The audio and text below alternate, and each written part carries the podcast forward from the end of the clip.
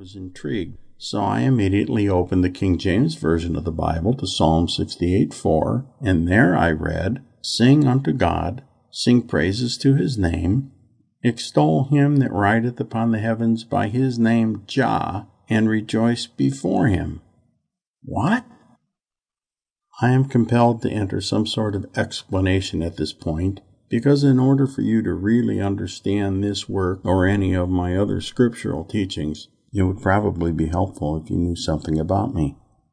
First, I think it's important that you know how seriously I listen to and attempt to grasp words and names. For instance, from early in my life, I've listened intently to how people pronounce their names because I didn't want to mispronounce those names when I repeated them, especially when I was addressing that person.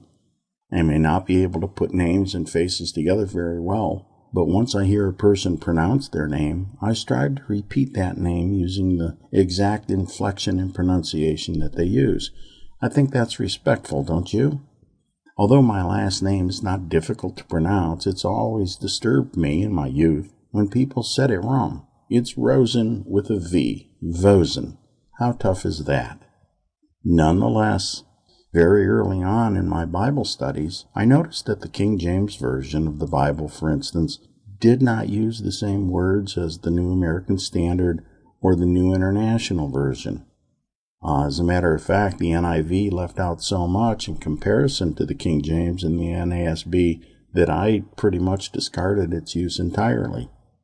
Gradually, my studies and the gifts that I've been given led me to become a teacher of Scripture and I say that with a great deal of reverence because as a Sunday school teacher and because I interpret scripture very literally, the warning issued in James 3 1 to teachers really impacted my heart because therein he said, My brethren, be not many teachers, knowing that as such we will receive the greater condemnation.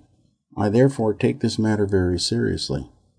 The differences in the Bible translations have always gnawed at me, and the vast difference I found in Psalm 68 is a perfect reason why. And yet it was from the springboard of Psalm 68 and the variations that I noticed that utterly compelled me to search out the fullness of His name, and through that search, the Exalted Name Bible has been born. If you can grasp even a bit of my personal makeup and drive, you can begin to understand why clarity with regard to His Word was and remains so important to me. I am as He created me. And please permit me to preface everything I'm setting forth in this introduction by stating that I believe in the absolute inerrancy of Scripture. I believe that Scripture, as originally inspired, is historically, cosmically, and spiritually accurate in every aspect, and that includes Genesis chapters 1 through 11, which detail the six 24 hour days of creation, his day of rest, the fall of mankind, and the world encompassing flood in all its devastating detail.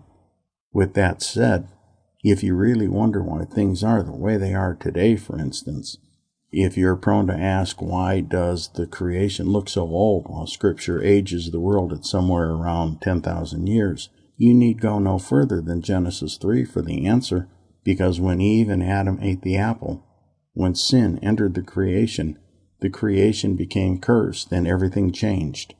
Scripture is inerrant, and within the Scriptures, our Creator revealed everything He wanted us to know about that which He revealed to us. This does not mean He revealed everything He knows. He left room for our growth in the sciences, the arts, and in our understanding of Him.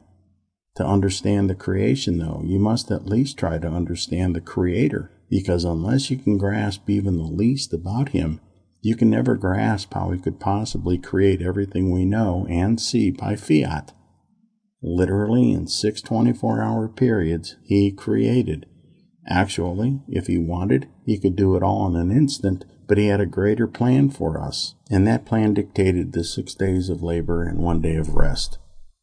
Unfortunately, the inerrancy of his word does not include our errors in translation or transliteration because, as you will soon see, the Bible as we know it today contains a vast number of human mistakes of omission and commission, mistakes which I wholeheartedly pray are minimized in the Exalted Name Bible.